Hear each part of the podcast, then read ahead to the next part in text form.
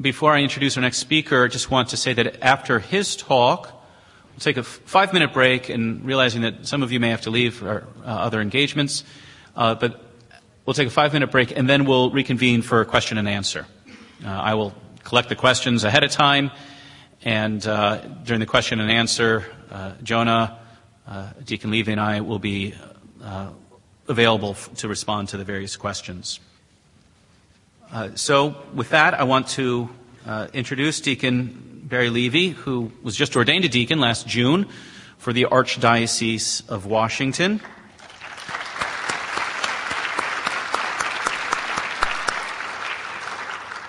He serves at, uh, as a deacon at St. Mary's Church in Rockville and uh, is the director of the Myers Clinic in Rockville. And he has 23 years of experience in uh, clinical psychology and so he brings a great perspective to this issue. We've heard the, the personal witness. We've received some of the uh, philosophy and or theology behind it. Now, I think uh, Deacon Levy brings a, another perspective that is very helpful, that of the clinical experience.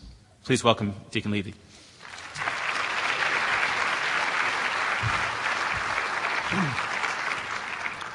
Thank you for that introduction. Just for technical note, I'm a licensed clinical social worker, not a clinical psychologist. But I want to thank you all for being here, for welcoming me. And this is an extremely vital topic. I'm sure that's why you're all here. We're talking about God's revelation as it affects our lives, our own lives, our brothers, our sisters, perhaps our husband, our wife, perhaps even our parents, mother, our father friends, the church, the body of Christ.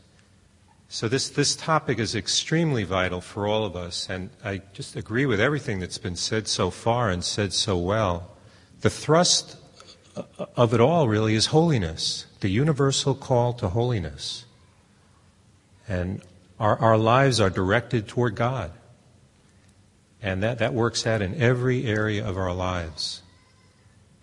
The talk today will, will be focused on, my talk will be focused on that, that the truth, our truth, is that only in the mystery of the incarnate Word, only in Jesus, does the mystery of man and woman take on light. We only know who we are because Christ has revealed to us who we really are. By the revelation of the mystery of the Father and His love, we're revealed man and woman are revealed as who we really are. And our supreme calling, that call to holiness, that call to heaven. How many people here want to go to heaven? Oh. There was a school kid, and school teacher said, How many of the children here want to go to heaven? Everybody raised their hand but one kid and said, Johnny, don't you want to go to heaven? He says, Not right now. so I hope you're not all ready to go to heaven right now, but pretty soon, right?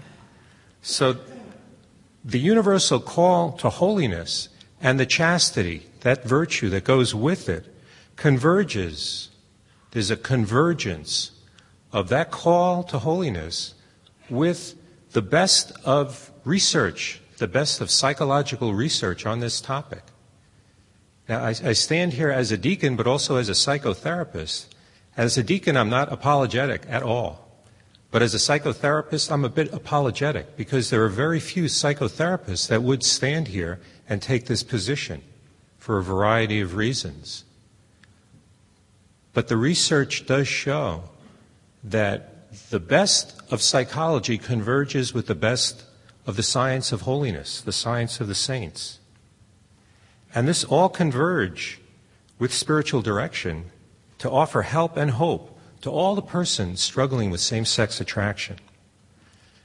I'm going to organize my talk around the cultural myths and the misbeliefs, and you might call them lies, about homosexuality that distract people who experience these same sex attractions.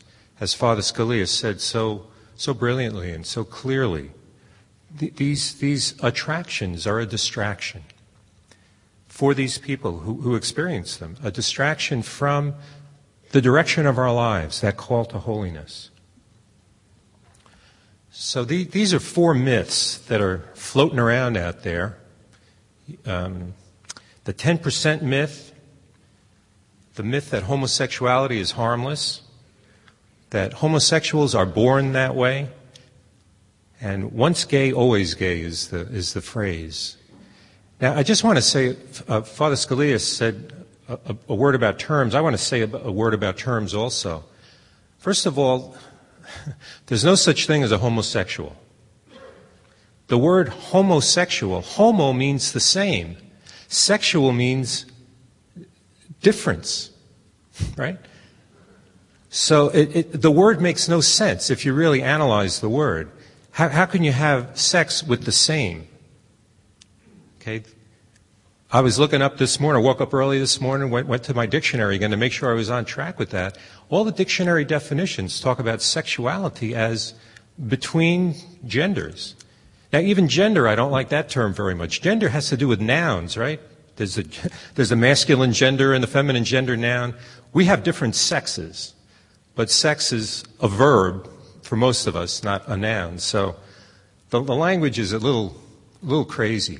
And gay is not synonymous with homosexual. Okay, not all homosexuals are gay.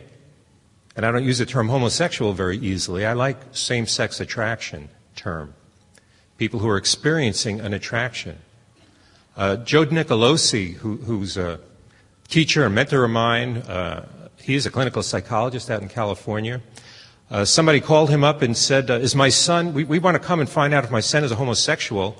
And he said, Let me stop you right there. Your son is not a homosexual. So, what do you mean? How do you know you never met him? He said, No one is born homosexual. Everyone is born heterosexual. So, there are heterosexuals who have a homosexual problem. That's the way he puts it. So we're going to look at some more of these myths. The first myth 10% of the population is homosexual.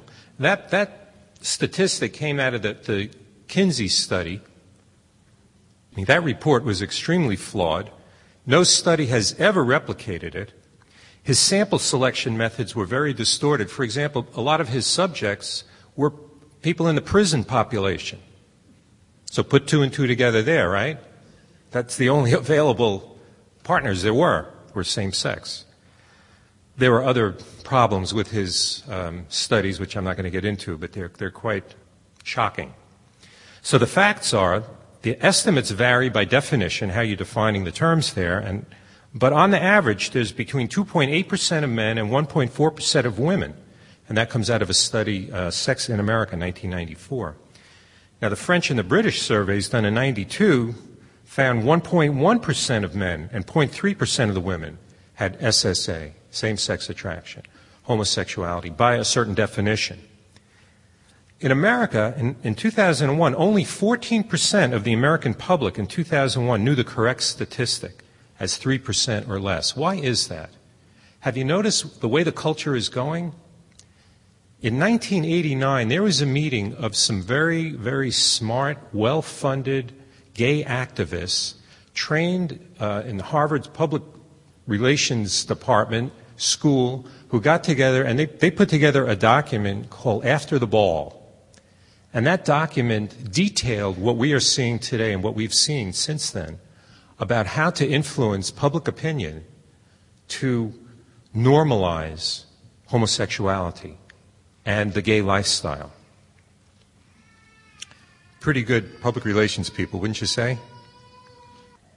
Another myth homosexuality is harmless. The fact is that homosexuality is frequently associated with many physical and emotional problems. 97, New York Times article. A young male homosexual has a 50% chance of getting HIV by middle age. Would you get on an airplane if there was a 50% chance that it was going to crash? I don't think so. 1998, 54% of all AIDS cases were homosexual men. 90% of these were acquired through sexual activity. This is a dangerous activity. There's been a 14% increase of HIV AIDS among homosexual men between 99 and 2001, including other forms of STDs. The life expectancy for homosexual males is from 8 to 20 years less than heterosexual males. The risk of getting anal cancer soars by that statistic is correct 4,000% for those who engage in anal intercourse. This is not a harmless activity. And the Kinsey Institute published a study of homosexual males living in San Francisco. They reported that 43% had had sex with 500 or more partners. 28% had sex with 1,000 or more partners. And 79% said that half of their sex partners were strangers. That's a phenomenon known as anonymous sex. People they didn't even know who they were, perhaps they didn't even see their face. This is not a harmless activity. And uh, Maria Xiridou is in uh, the Netherlands. Uh, she found that even among supposedly stable homosexual partnerships, homosexuals have an average of eight partners a year outside of their allegedly monogamous relationship. You know, I didn't put it in here, but there was another study that was done by, by two gay psychologists who wanted to prove that, that that these homosexual relationships were stable. And they found dozens and dozens of the best relationships they could, and they found that 0% were monogamous. 0% of them were faithful to their partner. To the point where they said, if you want to have a happy, stable, long term gay relationship, don't expect fidelity. And they, so they redefined fidelity, meaning that well, I'm not going to have an emotional relationship with anybody else. So that's the best that you can expect. This is not a harmless activity. In the mental health area, homosexual males experience major depression 71% more as compared to 14.5% for heterosexual males. That was the percentage who experienced these symptoms. Illicit drug dependence, heterosexual 11%, homosexual 42.9%. Suicidal ideation, heterosexual 11%, 71.4% for homosexual males. And suicide attempts, right? 1.6 for heterosexuals, 28.6 among homosexual males. It's the Cambridge University Press study. Believe that was done in Australia. Not a harmless activity. Next myth. People are born gay. Fact. There is no conclusive evidence, biologically or genetically, that homosexuality is inborn. This is a myth that has just flown through the culture. People just believe this. It's kind of a half truth. A half truth is like a half brick. You can throw it a lot further and more accurately, but it's still not true. People are not born with homosexuality. All are created male or female. Therefore, all human beings are heterosexual by nature. Right? Homosexual is a contradiction in terms. Some heterosexuals have a problem with same sex attractions. All the studies claiming gay genes have proven flawed, inconclusive, flawed by design, inconclusive by determination, and irreplicable. They've never been repeated. The most famous one, the Hamer study in 94, was never replicated. And, and his study was, was more of a statistical analysis. I'm not going to get too far into it. There's some wonderful literature uh, out on the table out there. The Family Research Council has a nice book. They don't have it up there, but it's called Getting It Straight, which has lots of facts about uh, the research. Getting It Straight, Family Research Council. Even Amazon sells it. Simon LeVay did a study in 1991 where he dissected the brain of quite a number of cadavers who, who had come out of the gay lifestyle. And he found a tiny difference in one area of the brain. It's called the INA 3 area. It's about, it's about this big, right by the hypothalamus. And he detected that there was a slight difference. Problem is, he, he also never mentioned the fact that almost all of his subjects had died of AIDS. Slight difference there. And, well, he himself said this It's important to stress what I didn't find. People are making conclusions about his study, but he's saying what he did not find. I did not prove that homosexuality is genetic, nor did I find a genetic cause for being gay. I did not show that gay men are born that way. He himself said that about his own study. That's the most common mistake people make in interpreting my work. The INA 3, that area near the hypothalamus, is less likely to be the sole gay nucleus of the brain than a part of a chain of nuclei. It's really a part of a chain. I won't get into all that technical stuff. But since I looked at adult brains, we don't know if the differences I found were there at birth or if they appeared later. Now, one of the initials after my name at the, the, front there was BCN, which is Biofeedback Certification in Neurofeedback. I've spent several years studying the brain, studying how to do EEG biofeedback. So I had to take some, uh, quite, quite a bit of um, neuroanatomy, neurophysiology. Got into it with one of the professors, and this was an extremely intelligent, extremely knowledgeable guy, and he said, and, and of course, you know, the, the, the brains of, of, gay men are different than the, than the brains of normal men. Raise my hand. How do you know that? And he, he just backed up. He, he kind of fumbled a little bit, went back to the LeVay study, and I said to him, You have just gotten through explaining to us neuroplasticity. You all know what neuroplasticity is? It's, it's the ability of the brain to change throughout our lives. It's the reason that n- never give up on anyone or anything at any time in life. You can always learn. It's, it's, a, it's a wonderful thing. We can always learn something new. But it's biblically right. Behold, I make all things new. Whoever is in Christ is a new creation. Well, con- science converges with that really nicely. So I said to him, You've just gotten through telling us about neuroplasticity. How do you know that the brain changes weren't caused by behavior? And he just glared at me and said, We're not getting into that here. This is a smart, good scientist, so baloney. Identical twin studies have been done. So if there is a gay gene, like for blue eyes or blonde, anybody ever seen identical twins?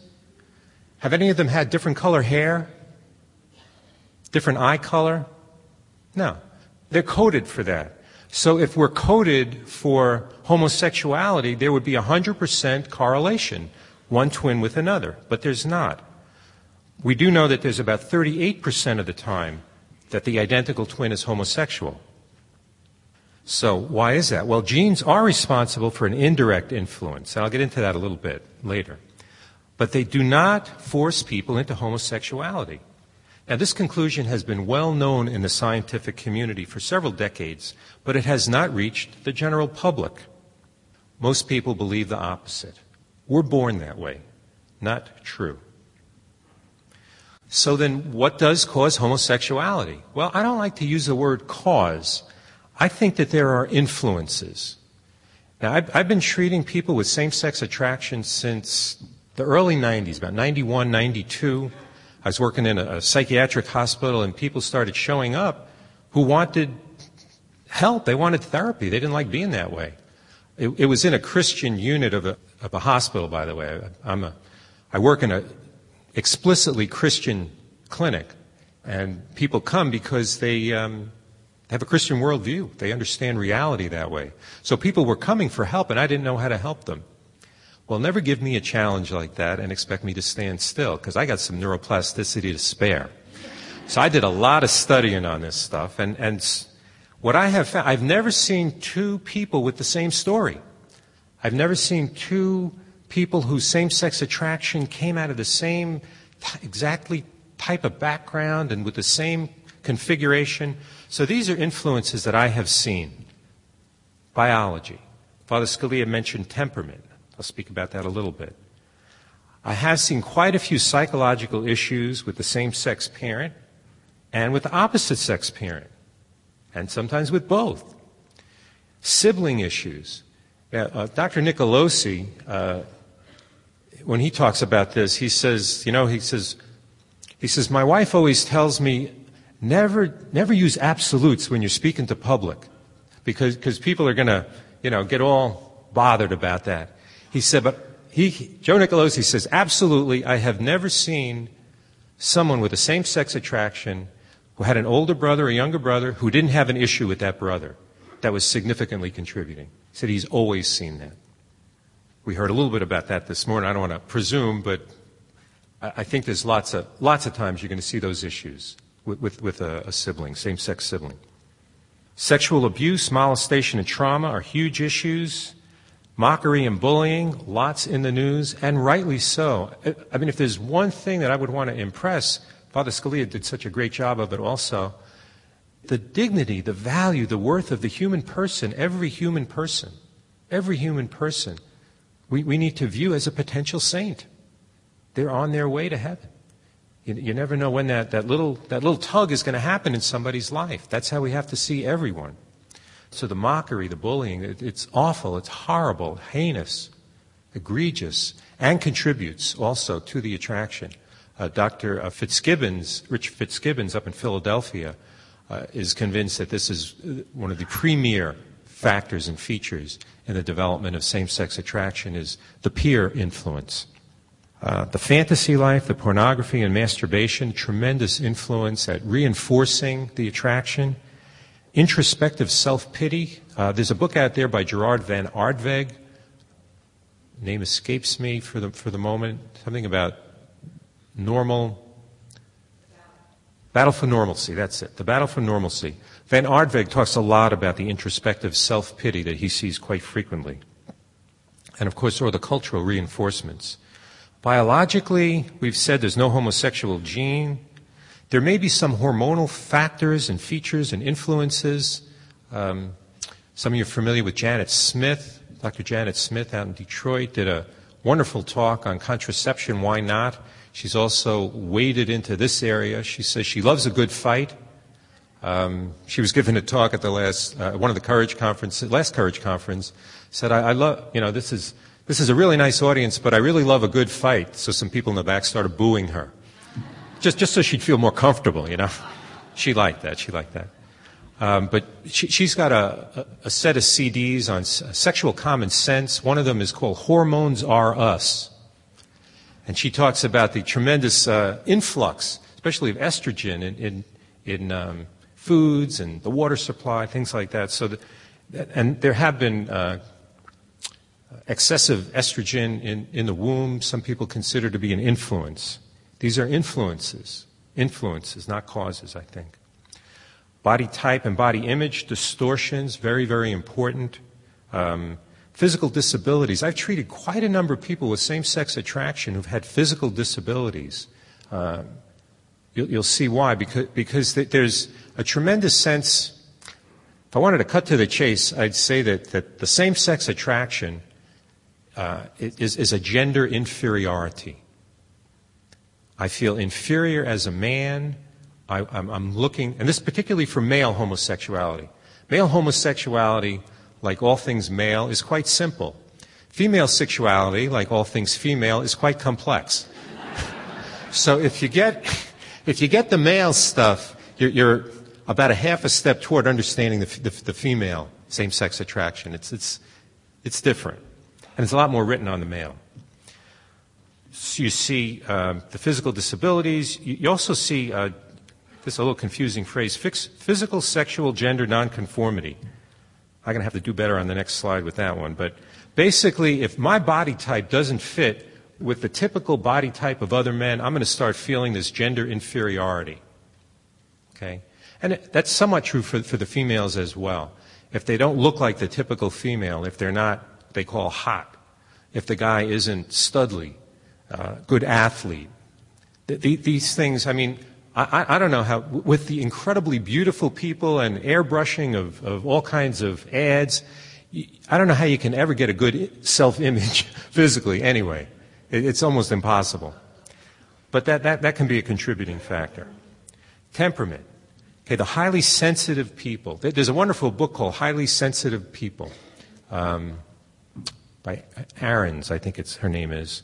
Really good book, but, but sensitive type people tend to more toward this disposition. Artistic types. Um, you know, I find a lot of people, here we are in, in, in, the stage here, I find a, a, lot of people, especially the men who, who have same sex attraction, get into the theater. It's that whole, you know, role of the idea of fantasy, the idea of being somebody other than I am. Uh, there was a young fellow that um, came home and told his mother that um, he got a part in the school play. She said, Oh, what's the part? He said, oh, I'm going to be the father. And she got furious. She said, You go back there and tell them you want a speaking part.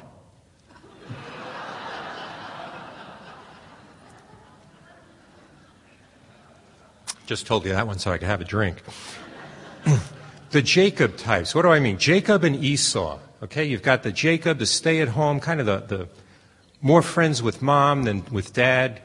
The older brother, I mean, Jacob was a total setup, right? But he found his Rachel. Um, people have opposite gender interests, right? The, the, the, the little boys who, who like Barbies, who like um, cooking, who like the girl things, the little girls who, who can beat up all the little boys in the neighborhood, things like that. And intellectuals, sorry folks, and we tend to be more in this camp. Now, issues with same sex parent. Same sex love is a human developmental need. We all need to, to know and to love, and we're all interested in people of, of our same sex. Uh, that, that's how we learn. That we, we're mentored, especially men. You know, for, for men, masculinity is, is an achievement. It's not a given. Femininity is a little bit more of a given, but it's really tough. And, and, and in some ways, perhaps that's why there's more male same-sex attraction than female. It, it's really tough to make it as a man if you think about it. It's an achievement. First, the man's got to separate from mother. Then he's got to face father. Then he's got to face the whole world of men, which is all about competition. You've really got to fight your way to be masculine. You've, you've, got to fight for it. That's all there is to it. It's tremendously an achievement. And those who fall by the wayside can really develop this, this sense of inferiority, especially if we're not cut that way. But we, we need same sex love. We, we, we grow by, by loving people of, of the same sex as ourselves. This need has not been developmentally fulfilled, uh, people with same sex attraction, often due to some kind of trauma, often involving same sex parent, uh, perhaps caregiver unavailability, that silent father I was joking about, the father who, who may be more masculine, more manly, more of the athlete, like we heard this morning, Whereas the son is different. He's more the sensitive type, more the artist. So, so there's a, a, a malattunement. And so this identification with this is how I learn how to become a man, I want to be a guy like my father. If I can't make it that way, there's a tremendous sense of what we call gender emptiness, okay, or a, um, a defensive detachment. So rather than attaching to my same sex parent, I will detach. I will defend myself because it's a place of pain. It's a place of rejection. It's a place that I can't measure up. So these attachment needs remain unfulfilled. So same sex attraction we, see, we can see often as a drive to repair this sense of gender emptiness. Okay? That's true for the man to some extent, that's true for the woman as well, where you've got this same sex disidentification and so that's why they call it repar- reparative drive or reparative therapy. People get all insulted about the idea of reparative therapy. Oh, you want to repair me like I'm a bad transmission or something. No, the drive to, to same sex attraction is your own drive to repair this missing link. I, I often talk about that as the uh, Wizard of Oz syndrome, right? You had the lion who didn't think he had courage. You had the tin man who didn't think he had a heart. The straw man who didn't think he had a brain and was looking for somebody else to give him what he already had. Okay, so that's the reparative drive. Issues with the same sex parent. So Joe Nicolosi says the origin of SSA is in unmet emotional and identification needs with the same sex. Elizabeth Moberly says um, she's the one that, that, coined that phrase reparative drive and um, defensive detachment. I'm looking at the time and I'm going to move on, but the bottom line by repressing the normal need for attachment, the opposite drive for restoration of that attachment is strengthened. So we have a drive to repair this gender emptiness. Um, in the NARTH Bulletin 1998. NARTH is the National Association for Research and Therapy of Homosexuality. NARTH.org is a great resource for people who want information about this. 100% of the research participants stated their father or father figure was distant, uninvolved in their upbringing, frightening, or unapproachable. 87% spoke of a mother who was close, controlling, and overbearing. Now, since this is sort of a true confession forum here, that was my history. My father was a really scary guy. My father used to show me pictures of guys whose teeth he knocked out in the Navy. He used to say things like, if, if I ever touched you, I'd kill you. So that's why I don't ever lay a hand on you. Well, that's not sufficient to not terrify you. And I had a really close Jacob kind of relationship with my mother. Now, I'm an ever straight. This is my wife, Diane. You want to stand up? I've got a beautiful wife, proud of her. Okay? So the guys come to me, they call me an ever straight. But, you know, I, I couldn't figure out why I was so interested in this subject. But the more I read the literature, it was really painful to me because, wow, I resemble that remark. All over the place, I saw my own history. Why I did not develop a same sex attraction, God only knows. There was just enough of a connection with my father, I think. Because even though he was scary, he used to call me his pal. And he did come to my football games. And I tried to do all that stuff. I was a terrible football player. But I tried, okay? And there was, there was enough identification. And I really like girls. I just always really like girls. I don't know why. I think I'm made that way. And I think we're all made heterosexual, and that's the point. I'm just going to digress for a second because uh, during Jonah's talk, my, my wife leaned over to me and said, How come he wanted to get married? How did he get to that point? And I asked Jonah that later, and actually, I'm going to let you answer that question yourself later because you said it was a really good question. But that's part of it, that we're, we're, we're born with that heterosexual drive. Okay, issues with the opposite sex parent. Now, particularly for homosexual men, there's frequently an overly close relationship with mother. Now, women often have, a, and again, this is it's complex. Some women, some some same-sex attracted women, have an overly close identification with father, but some have a really scary father, and they get a terrible dose of what masculinity is about from a really bad relationship with their father. So, go figure, right? Now, this may lead to an encouragement to imitate opposite sex behavior and mannerisms. We all have seen this. And oftentimes the child can get what we call triangulated, kind of get caught in the middle, right? Where, where the mother might confide in the son because she doesn't like what's going on with her husband, or take the son as, as a, really close confidant. We call that emotional incest in my field. And, and what that does is it turns the son against the father. Well, a father can do that if he doesn't, he's not happy with the marriage and use the girl as a confidant and, and emotionally incest her and turn the girl against her own femininity. Very complex. Again, these are all influences. There's no one cause. Peer mockery, terrible cause, right? Uh, many believe, uh, Dr. Fitzgibbons is one of them, that this is the most significant feature in the development of adolescent same sex attraction. That gender inadequacy, we talked about that. Childhood sexual abuse, very, very common as a, an influence, a causative factor. Okay, and there was a study from 89 to 90, 1,001 adult homosexual and bisexual men who were attending an STD clinic. They were interviewed regarding potentially abusive sexual contacts during childhood, right? Child sexual abuse during childhood and adolescence. 37% of the participants reported they had been encouraged or forced to have sexual contact before the age of 19 with an older or more powerful partner. 94% of this occurred with men. The median age of the, of the participant, the first contact, the average age was 10. The average age difference was 11 years. Okay? In the state of Maryland, four years is considered abuse. There's contact between children. 51% of those surveyed involved the use of force, and 33% involved anal sex. The black and Hispanic men seem to be in, in worse shape around this.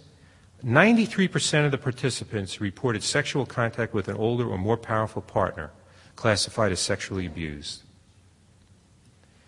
Now, in lesbianism, an astounding 90% of those studied by Anne Paulk in this book, good book, Restoring Sexual Identity, 90% experienced some form of abuse. Not just sexual, but emotional abuse, 70%. Sexual abuse was more than 60%, and verbal abuse. Um, males outside the family, family friends, other family members, brothers, and even by women. Sibling issues, I talked about that enough. The cultural reinforcement, uh, Father Scalia again spoke brilliantly about the, the devastating effect of being encouraged to, to come out at a young age, to sexually identify at a young age. Terrible. These myths um, reinforce all the stuff on the internet, uh, the, the, Gay Straight Alliance in schools, GLSEN, all, all, these people that are trying to encourage young people to come out at an early age. Uh, depathologizing homosexuality had a tremendous effect. I'm going to talk about that in a minute. And certainly the uh, internet availability. Another myth once gay, always gay. Not true. Men and women can change and be healed of same sex attraction. Good psychotherapy. Now, I include chastity, I include spiritual direction, I include the growth in holiness as good therapy. The word is therapia, therapia in Greek. You, you, if you read your Greek New Testament, you'll see when Jesus healed, a lot of times the word is therapia. That's the Greek word. Jesus therapi. He was a good therapist. So, good therapy combined with family, community, and pastoral care all contribute to the healing process. Catholic anthropology and theology are consistent with clinical experience. When the sin is out of the person's life, they are free to express their inborn heterosexuality. When there's forgiveness, Dr. Fitzgibbons writes about forgiveness all the time. In fact, the APA had him write a book about forgiveness the therapeutic value of forgiveness. So again, there's a converging validity of theology and psychotherapy. Yes, people do change. The Spitzer report, okay, Dr. Spitzer was the head of the committee of the American Psychiatric Association that in 1973 removed homosexuality from the diagnostic manual of, of mental disorders. In around 1999, he was going to an APA conference, and some people from around here actually were picketing the conference. And one of the guys, a friend of mine, confronted him and said, You're wrong. You were wrong then, and you're wrong now. Where's your proof? So Spitzer was like me, I guess. He had a lot of neuroplasticity. He was interested in saying, Well, I'm going to find out if, if, if what I said was true. And he did a survey, and he surveyed ex homosexuals who were out of the lifestyle for five years. He found that 64% of the men and 43% of the women considered themselves to be heterosexuals after they received treatment. Now, that treatment could be the kind of religious treatment people get at courage as well. People can and do change. Jonah is a living witness to that here today. He said, like most psychiatrists, I thought that homosexual behavior could be resisted, but sexual orientation could not be changed. And that's why I'm such a lone ranger around here. There's, there's a few other therapists in this area who do this work, but most of them think the way Spitzer did. I now believe that's untrue. Some people can and do change. There was a study done, a, re, a review of the literature by Jones and Yarhouse, uh, two of them in 2007 and 9, and they concluded that sexual orientation is changeable, right? They, they contradicted the view that it's not changeable. They said, yes, it is changeable, but also that the attempt to change is highly likely to be helpful and not harmful. That's the main complaint you get from the APA that, well, people go through this and it harms them. The, the studies are not showing that. They're showing that it does not harm people. There's a really good book out there by Jeffrey Satinover. Um, was it The Politics of sexual politics, something like the politics of homosexuality. He talks about how that diagnostic criteria was changed. Uh, in 1973, um, gay activists within psychiatry picketed the APA convention with intense opposition to normalizing homosexuality coming from only a few outspoken psychiatrists. They were demonized and even threatened rather than scientifically refuted. And so, at the American Psychiatric Association in 1973, the House of Delegates sidestepped the conflict and they put the matter to a vote of the membership, marking the first time in the history of healthcare that a diagnosis or lack of diagnosis was decided by popular vote rather than scientific evidence. You might call it popular bullying. The complaint about bullying goes both ways. So, should a person even be allowed to have treatment? And there's been a debate at the APA, American Psychological Association, for many years as to whether or not a person should even be allowed to come for the therapy, whether a therapist like myself should be disbarred or, or delicensed for doing that. A past president of the APA, American Psychological Association, Robert Perloff, said the individual has the right to choose whether he or she will accept a gay identity. Right? Pro choice in homosexual treatment, right? It is his or her choice, not that of an ideologically driven interest group. Let the person choose. Let them self determine. Even Freud, back in the day, said that it's, it's bullying, it's wrong for a therapist to determine the agenda of the client. To discourage a psychotherapist from undertaking a client wishing to convert is anti research, anti scholarship, and antithetical to the quest for truth. And, and, this, this person does not have an ideological Christian bone in his body. He, he's, he's strictly a humanist, but he's coming at it from a scientific point of view. So, those are the myths. So, the healing and pastoral care, there's a wonderful document entitled Ministry to Persons with a Homosexual Inclination, Bishops put out in 2006. And these are the main points. We must respect human dignity.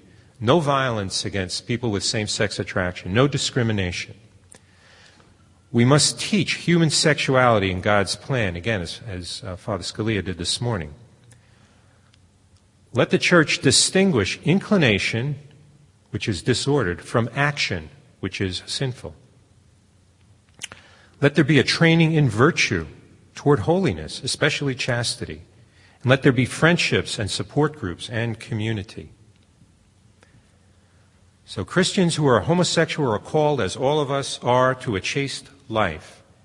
The successful integration of sexuality within the person, and thus the inner unity of man in his bodily and spiritual being. Um, I think we said plenty this morning already about chastity. I, I totally, totally uh, reinforce it. It is, it is the first stage of, this, of, the psycho, of good psychotherapy, which I want to get to. The first stage is, we call it abstinence or continence, but it's really chastity.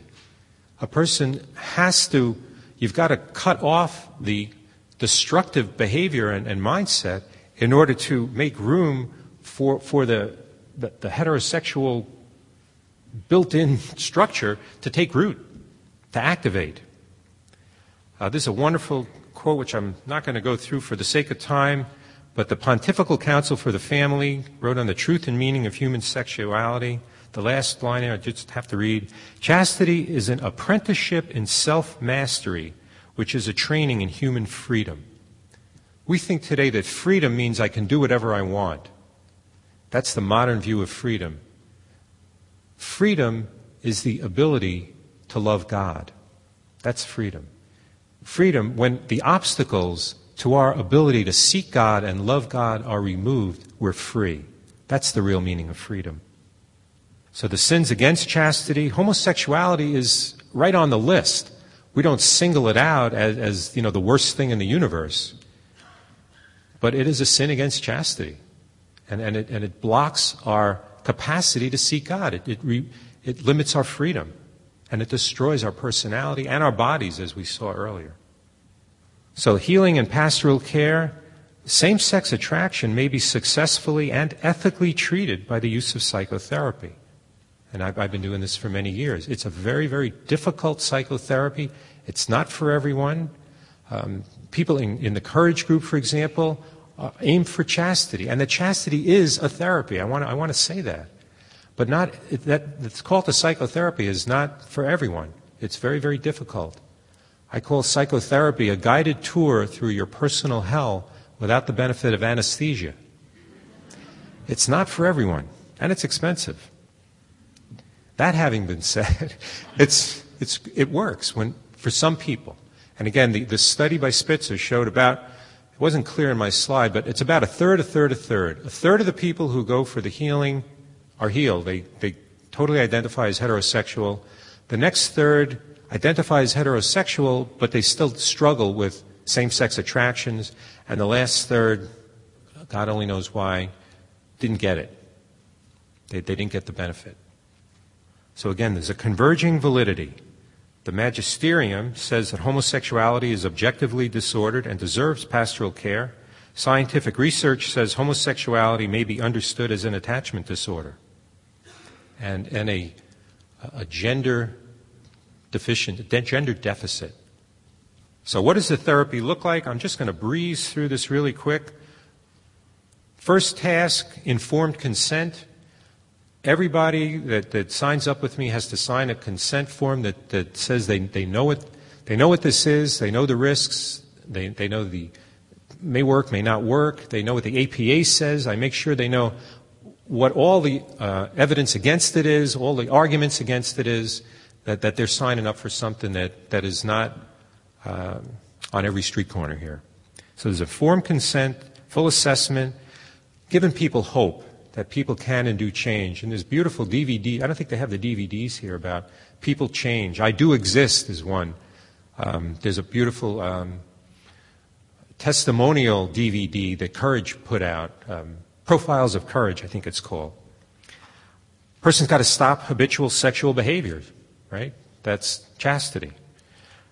Absolutely join a support group and develop same sex friendships and frequent prayer and the sacraments.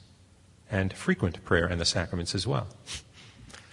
The core tasks are building a healthy sense of self as male or female, developing self knowledge through observation and feedback. That's the feedback that the therapist gives, is accurate feedback. And one, a client of Nicolosi said, When a real man sees me as a real man, then I become a real man. Kind of a therapeutic velveteen rabbit, those who've read that. There's got to be an appropriate self assertion, a masculine self assertion, or a feminine self assertion that I am created good. Uh, what Father Scalia was talking about, the good of the person. I identify with the good of the person. That's who I am. It's a lot of work on family of origin issues, understanding the narrative of my life, developing virtues again. Did I mention chastity? Renewing of the mind. There's got to be a healing so that there can be a proper identification with the same sex parent.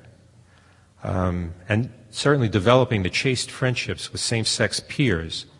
Lots of forgiveness work, grief work. See, at the core of the attraction, when a person experiences this attraction is wanting to go out towards someone of the same sex, that, that's a drive, that reparative drive is really a drive away from the pain of my gender deficit, of all the pain that I experienced growing up as a, as a man or a woman, a boy or a girl, and feeling inadequate. And at the very root of that is grief. Profound, gut wrenching, sobbing grief. And that's why business is not better than it is. People don't want to go there. People do not want to go there. But that's, that's all, all healing is grief healing. Grief is the fuel of this recovery. And the concluding tasks are developing healthy opposite sex relationships and becoming active in church life. The support groups, Courage, we talked about, Encourage is for family members of, of the Courage people. Homosexuals Anonymous, a wonderful group. Exodus International is an evangelical group uh, advocating, uh, mostly they're advocating healing.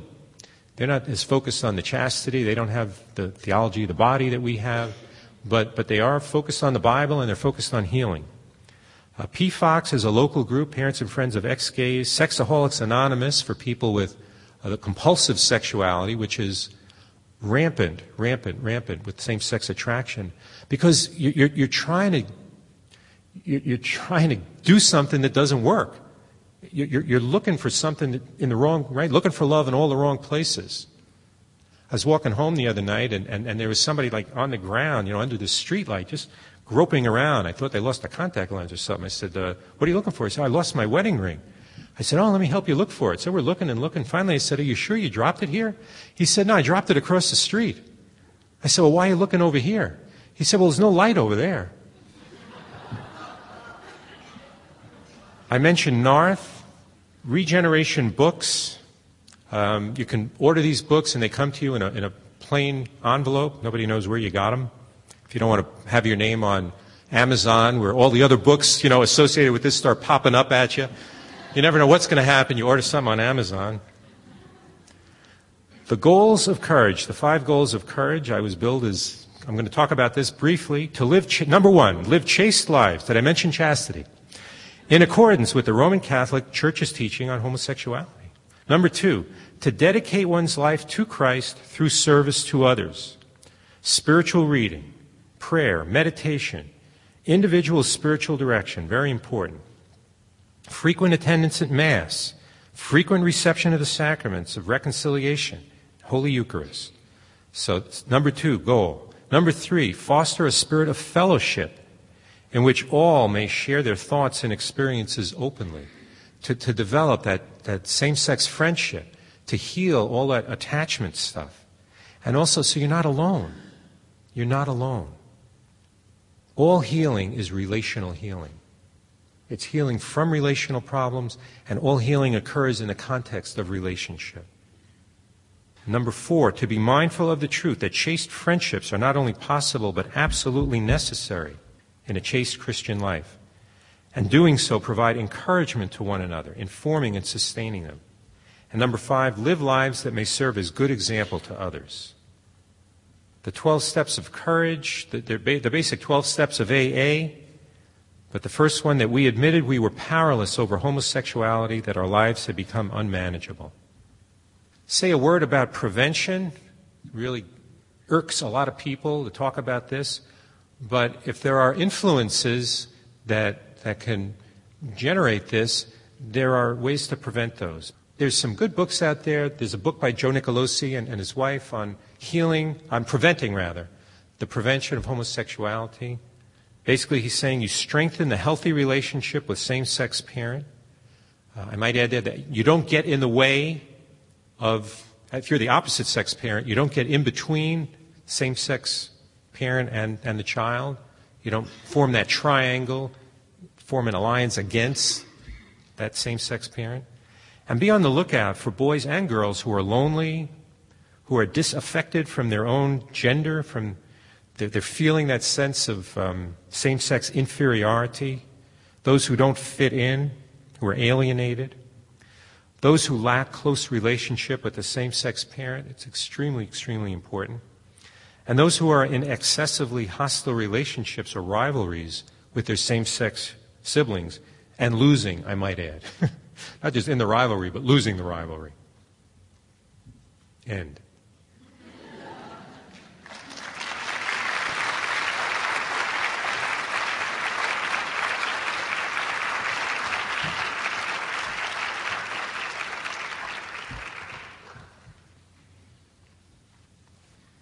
Okay, as I mentioned, we'll, we'll take a, a, brief break uh, in, in, just a moment or two. Did I mention we have books for sale? And reminded by Sabatino of the Institute of Catholic Culture uh, to uh, sign up for their email distribution list. Uh, the talks will be on their website, and uh, there are many other good uh, resources there too. So I recommend that you get on their email distribution list for, and, and check out the other flyers and posters for upcoming events. Uh, the books that are available, when I went through the questions in the question box, um, I want to, a lot of them kind of sync with some of the books that, that are available there, especially uh, one that uh, Deacon Levy just recommended, which is A Parent's Guide to Preventing Homosexuality. And then another one that's similar to that is Same Sex Attractions, A Parent's Guide by Father Harvey and uh, Gerard Bradley. Uh, those are two good books that, uh, you know, for, for parents who, who are uh, facing this situation. And, uh, and, then as regards the, the political dimension of this, as Deacon um, indicated, Homosexuality and the Politics of Truth by Jeffrey Satinover. Very good book. And I think probably a simpler, uh, more accessible one uh, is uh, One Man, One Woman by Dale O'Leary. So those are some of the ones that, uh, that I think in light of the questions that we went through, and there are a lot of questions there, we won't be able to get to all of them uh, in light of the questions, those are some books I think would, I would recommend to you very highly. Uh, before the break, I also want to uh, mention the goals of courage that you saw posted there. So it seemed to me that if you just remove the word homosexual or homosexuality from the goals of courage, they would apply to everybody. And so it's uh, the, the members of Courage are just trying to live holiness of life, and the same-sex attractions are the occasion for that, not the obstacle so much as the occasion for encountering their own weakness and therefore encountering the strength of Christ. And finally, I, uh, before the break, I want to mention Encourage. Uh, Deacon touched on it. Encourage is a group for parents. We have a Courage chapter in our diocese. Uh, I'm the chaplain for that. The Encourage group is run by Father Pokorski out at St. Michael's in Annandale. Uh, they don't meet as frequently, but it's, it's a very important group to help parents who are uh, struggling with how to, uh, how to deal with, with children who are living the lifestyle or are struggling with same-sex attractions. How do the parents uh, or other family members then address the same issue? So I recommend that uh, that group as well. That can be both groups. Contact info for both groups can be found on the website of the uh, Diocesan Office for Family Life. There's no way for us to get to all of the questions in the question box. It, it, the number of questions that were there is uh, proof of the, the need for uh, such conferences and, uh, and continued uh, study and reading and discussion of this topic. We have two chairs here uh, for uh, Deacon Levy and for Jonah uh, so that they will be the sitting ducks. I, I, will, I will stand behind the podium. Okay. I've kind of uh, divided some of the questions up because certain themes came up in, in the questions. So uh, I'd like to just maybe uh, group the various cards into related points. And the most common of which was a question about family members and how to reach out, how, how to uh, reach out to a family member who's in the lifestyle or who might be struggling, or how do you receive a family member who is in the lifestyle and wants your approval and wants to be acknowledged and identified as, as homosexual or gay or lesbian or you know, whatever the case might, may be. So I'll kind of toss that out there and, um, and have uh, these men respond, and I'll give a response as well. Uh, thank you, Father. Um, for reaching out to a family member, it's a wonderful question. Um, I think I would say uh, that it's make very clear that you know you love this uh, son, daughter, or sibling, or whoever it may be, um, and that you see them as much more than this category that they're presenting themselves as. Um, I think it's been said many times today um, but uh, we are much more than this silly label that uh, people tend to use. You know, we're, we're children of God. And we should oh, never forget that, uh, even if other people object to that or say, no, I'm, I'm this, I'm that. Um, you know, these labels are just silly. And um, it's an injustice to indulge that person in it. Um, and it's also seeing them less than for what less than what they are. And uh, I've heard a lot of stories of people insisting that their partner be able to sleep over at Christmas time, or if, if so and so doesn't sleep in the same bed with me under your roof, then I'm never coming over there again. Um, you know, they can get into these types of struggles, and uh, I think you have to be very clear what is allowed to go on in your homes, and um, certainly you wouldn't let a stranger do these things in your home, and, and you wouldn't want someone that you love very much to do these things in your home. Um, but your expectation should always be for good behavior and not for bad behavior, regardless of the person's age. And uh, there are always hotels and motels if these people really feel the need to uh, do these things. But you love you love your children more when you expect the best of them. Um, I think that's always true. I would agree with everything uh, that Jonah said. I, a couple of points that I might add.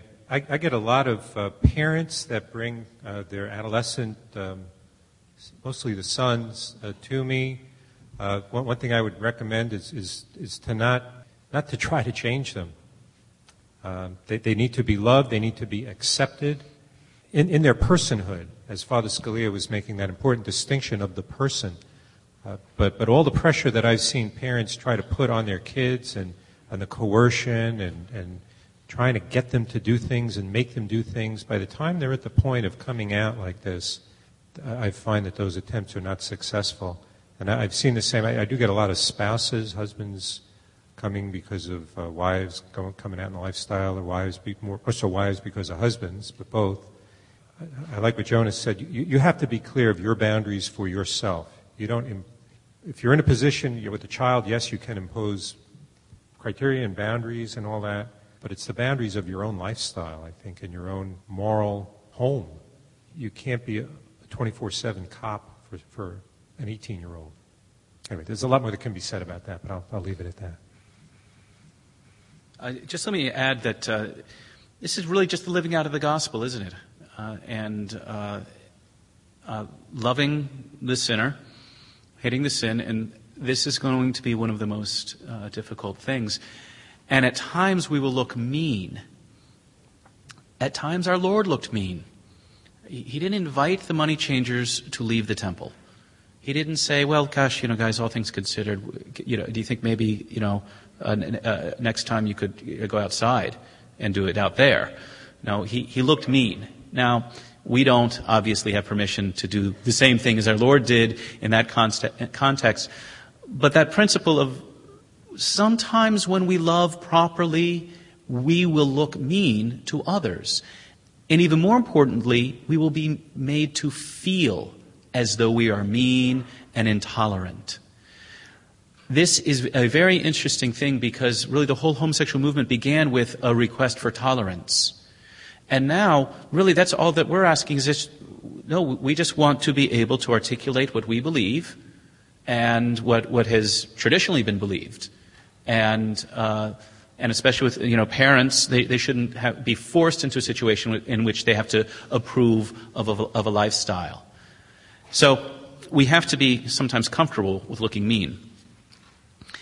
A success story in this regard. A woman I know, uh, very serious Catholic, daily communicant, she got to know a man in, in the area who was in a homosexual relationship.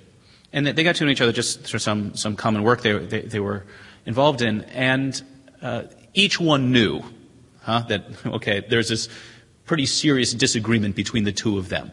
And they never really talked about it. It came up once, and the woman said, you know, let's just, just leave that.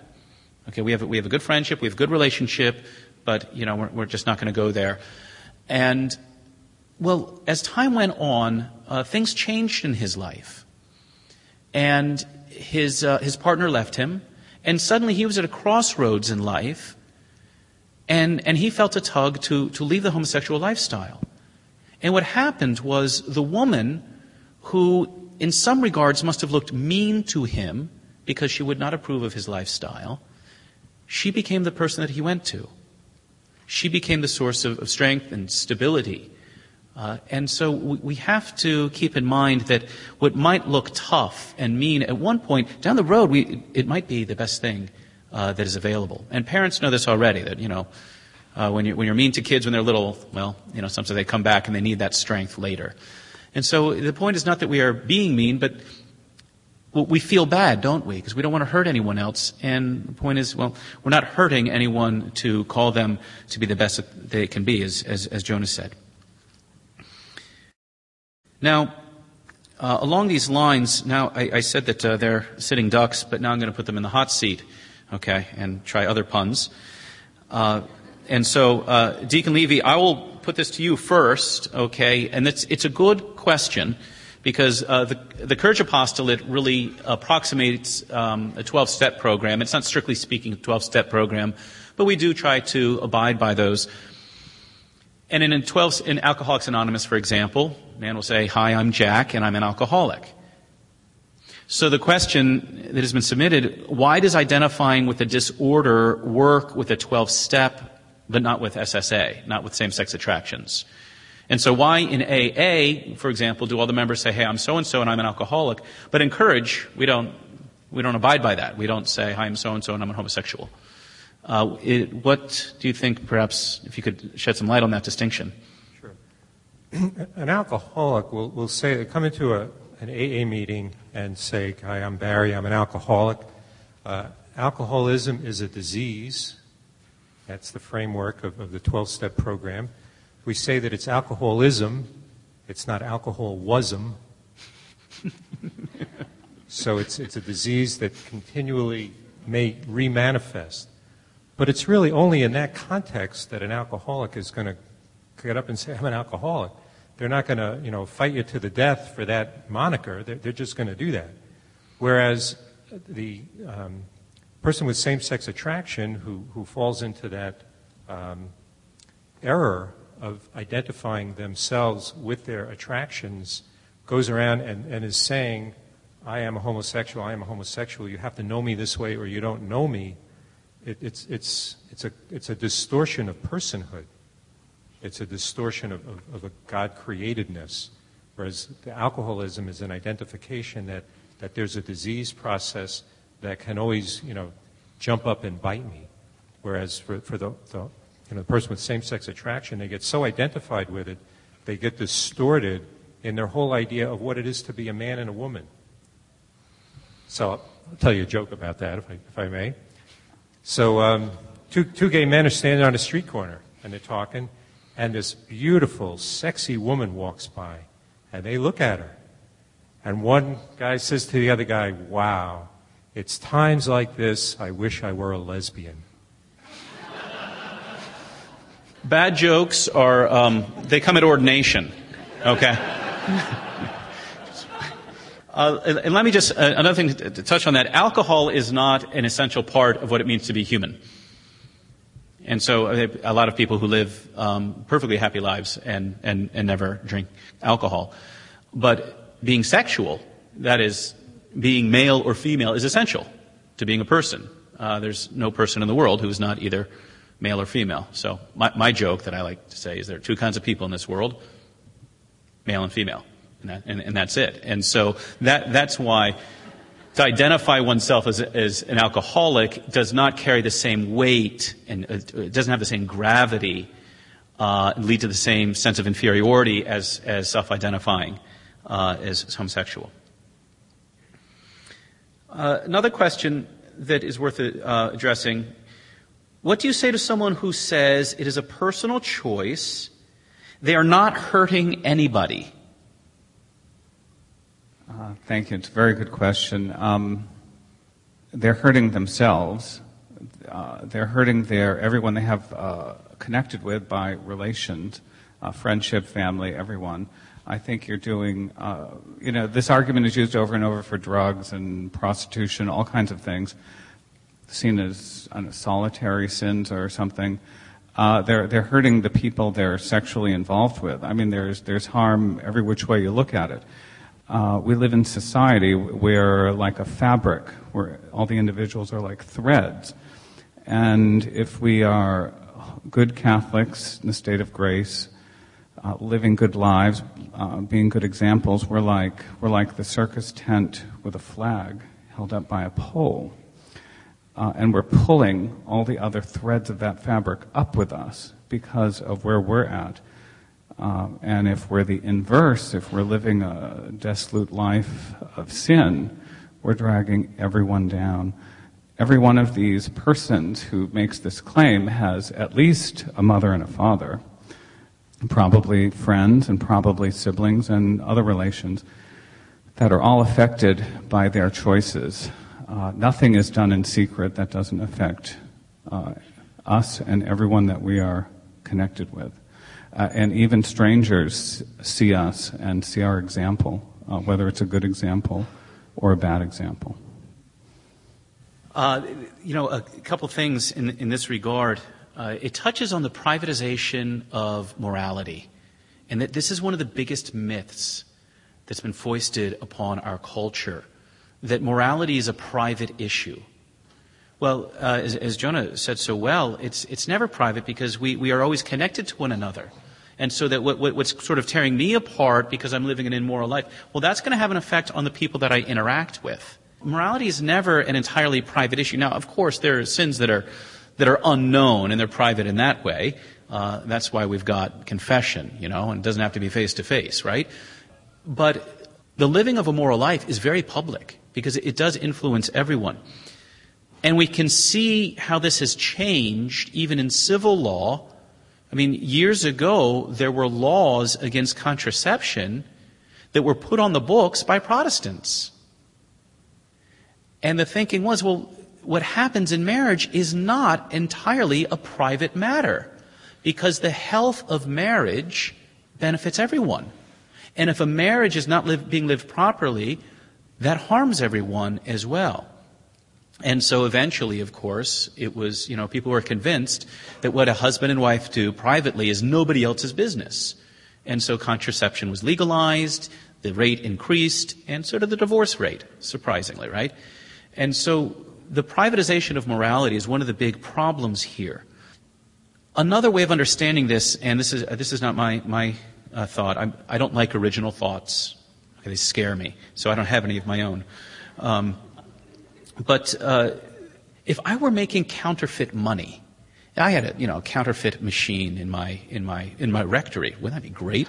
You know, right? You you might say, Father, all the better. We won't put in as much of the collection, right?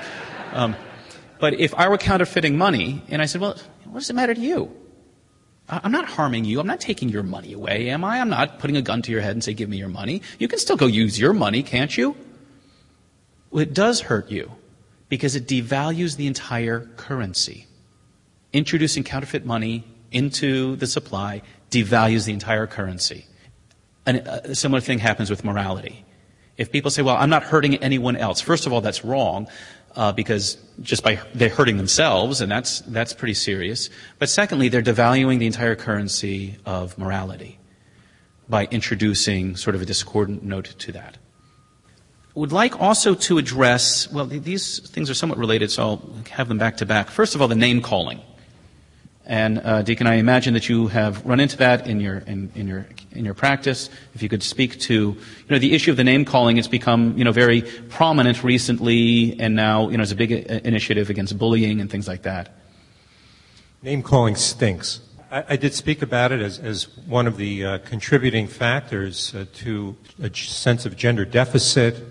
It's so egregious. The the, the gift of speech was given to us by God to build one another up and to speak the truth. And, and we use it to tear one another down and to hide from each other and to speak lies. Remember, Jesus is the Word of God. Words are important. What we say can affirm or can destroy people in their identity, in, in, their, in their sense of self. And so much of this uh, disorder is it's a, uh, an identity disorder, and our identity is built up by a reflection from a loving other. We first know who we are when we're a baby and we're gazing at mother. That's the first face of God in our lives, is that gaze and that mirroring and that affirmation. And that needs to come from one another by word as well as by gaze. A couple years ago, I was leading a youth group uh, on a hike, uh, going up Old Rag, and uh, one of the kids in the group said something to, to another kid. He and uh, and he, he's I don't know exact the exact context, but what I heard from him was that's so gay, and um, he never knew what hit him. I, I, I, I came down on him like a ton of bricks, and uh, and uh, in you know in retrospect it was probably completely disproportionate, uh, and, and from his point of view it was even more so. So, in in working with uh, men and women in, in courage and in doing a lot of reading on this issue, it's it's amazing how painful uh, the words can be. Uh, the, the, the old line, "Sticks and stones can break my bones, but you know words will never hurt me." It's, it's nonsense. a lot of times the words are actually more painful because they cut to the heart of who we are and not just to the physical body. And so, uh, now this cuts in both directions, right? Uh, it means we shouldn't use words to harm, but, all, but neither should we use words to make things less clear. Precision in terms and charity in terms is, uh, is required of us. Now, along uh, these lines, perhaps we could discuss a little bit the, the, what's been in the news recently regarding the suicides, uh, the most notable of which, of course, the student from Rutgers. And uh, th- this question raises the possibility that these are taking place not, not as a result of being uh, of having SSA, but the depression that might ensue from living the lifestyle or whatever other attendant issues might be there. Suicide and depression certainly do go together. Uh, they're, they're, highly correlated. The, you know, the sense of, of despair. In, in many respects, I, I consider uh, suicide a function of shame. And, and shame is, is a hugely uh, influential issue in, in, in same sex attraction. Uh, I call suicide the last stop on the shame train. When I, I'm no good, I hate myself, the world would be a better place without me. See, there's a tremendous uh, violence in, in the uh, same sex attraction world. Uh, there's a lot of complaints about the violence, and rightly so. Rightly, any violence is wrong about the violence of, of the heterosexual world against the homosexuals, they say. But actually, most of the violence and most of the damage done uh, to people in the gay lifestyle are done by each other toward one another because there's a tremendous uh, ambivalence. There's, there's a, a love hate relationship with the masculine. So when that hatred is turned against me and that violence is turned against me, against myself, uh, I, I, think it's a part of the, the, the syndrome. And, and you saw what the suicide statistics are. And yes, I, I, certainly would agree that some of that is homophobia. But homophobia is, is a fear, it's an irrational fear of the same sex attraction, of the homosexual condition. When we speak about it and we speak uh, with precision and with clarity, we're not homophobic. We're not afraid of the condition. We're, we're speaking truth into it. And, and I would not accept a homophobic uh, label uh, in, in doing this work. All the church documents and everything I ever say and everything I read uh, absolutely uh, speaks against the, the, the violence that, that would generate the kind of self hate and shame that would result in, in such a tragic suicide. Uh, th- this week, I, in preparation for this, I, would heard about the, uh, the YouTube presentation, uh, It Gets Better. Have you all seen that? I, I, I would want to do one. I don't think I probably would, but I would want to do it. It gets better with Christ. it gets better with healing. It gets better with truth. It gets better with holiness.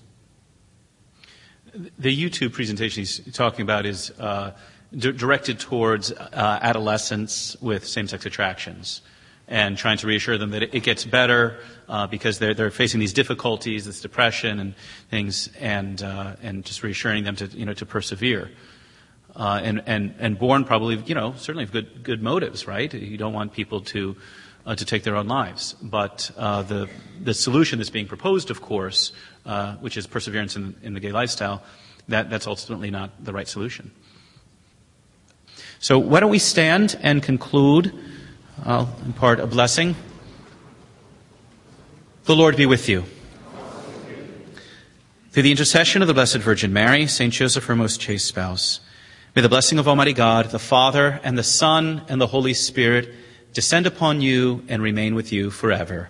Amen. Go in peace. Thank.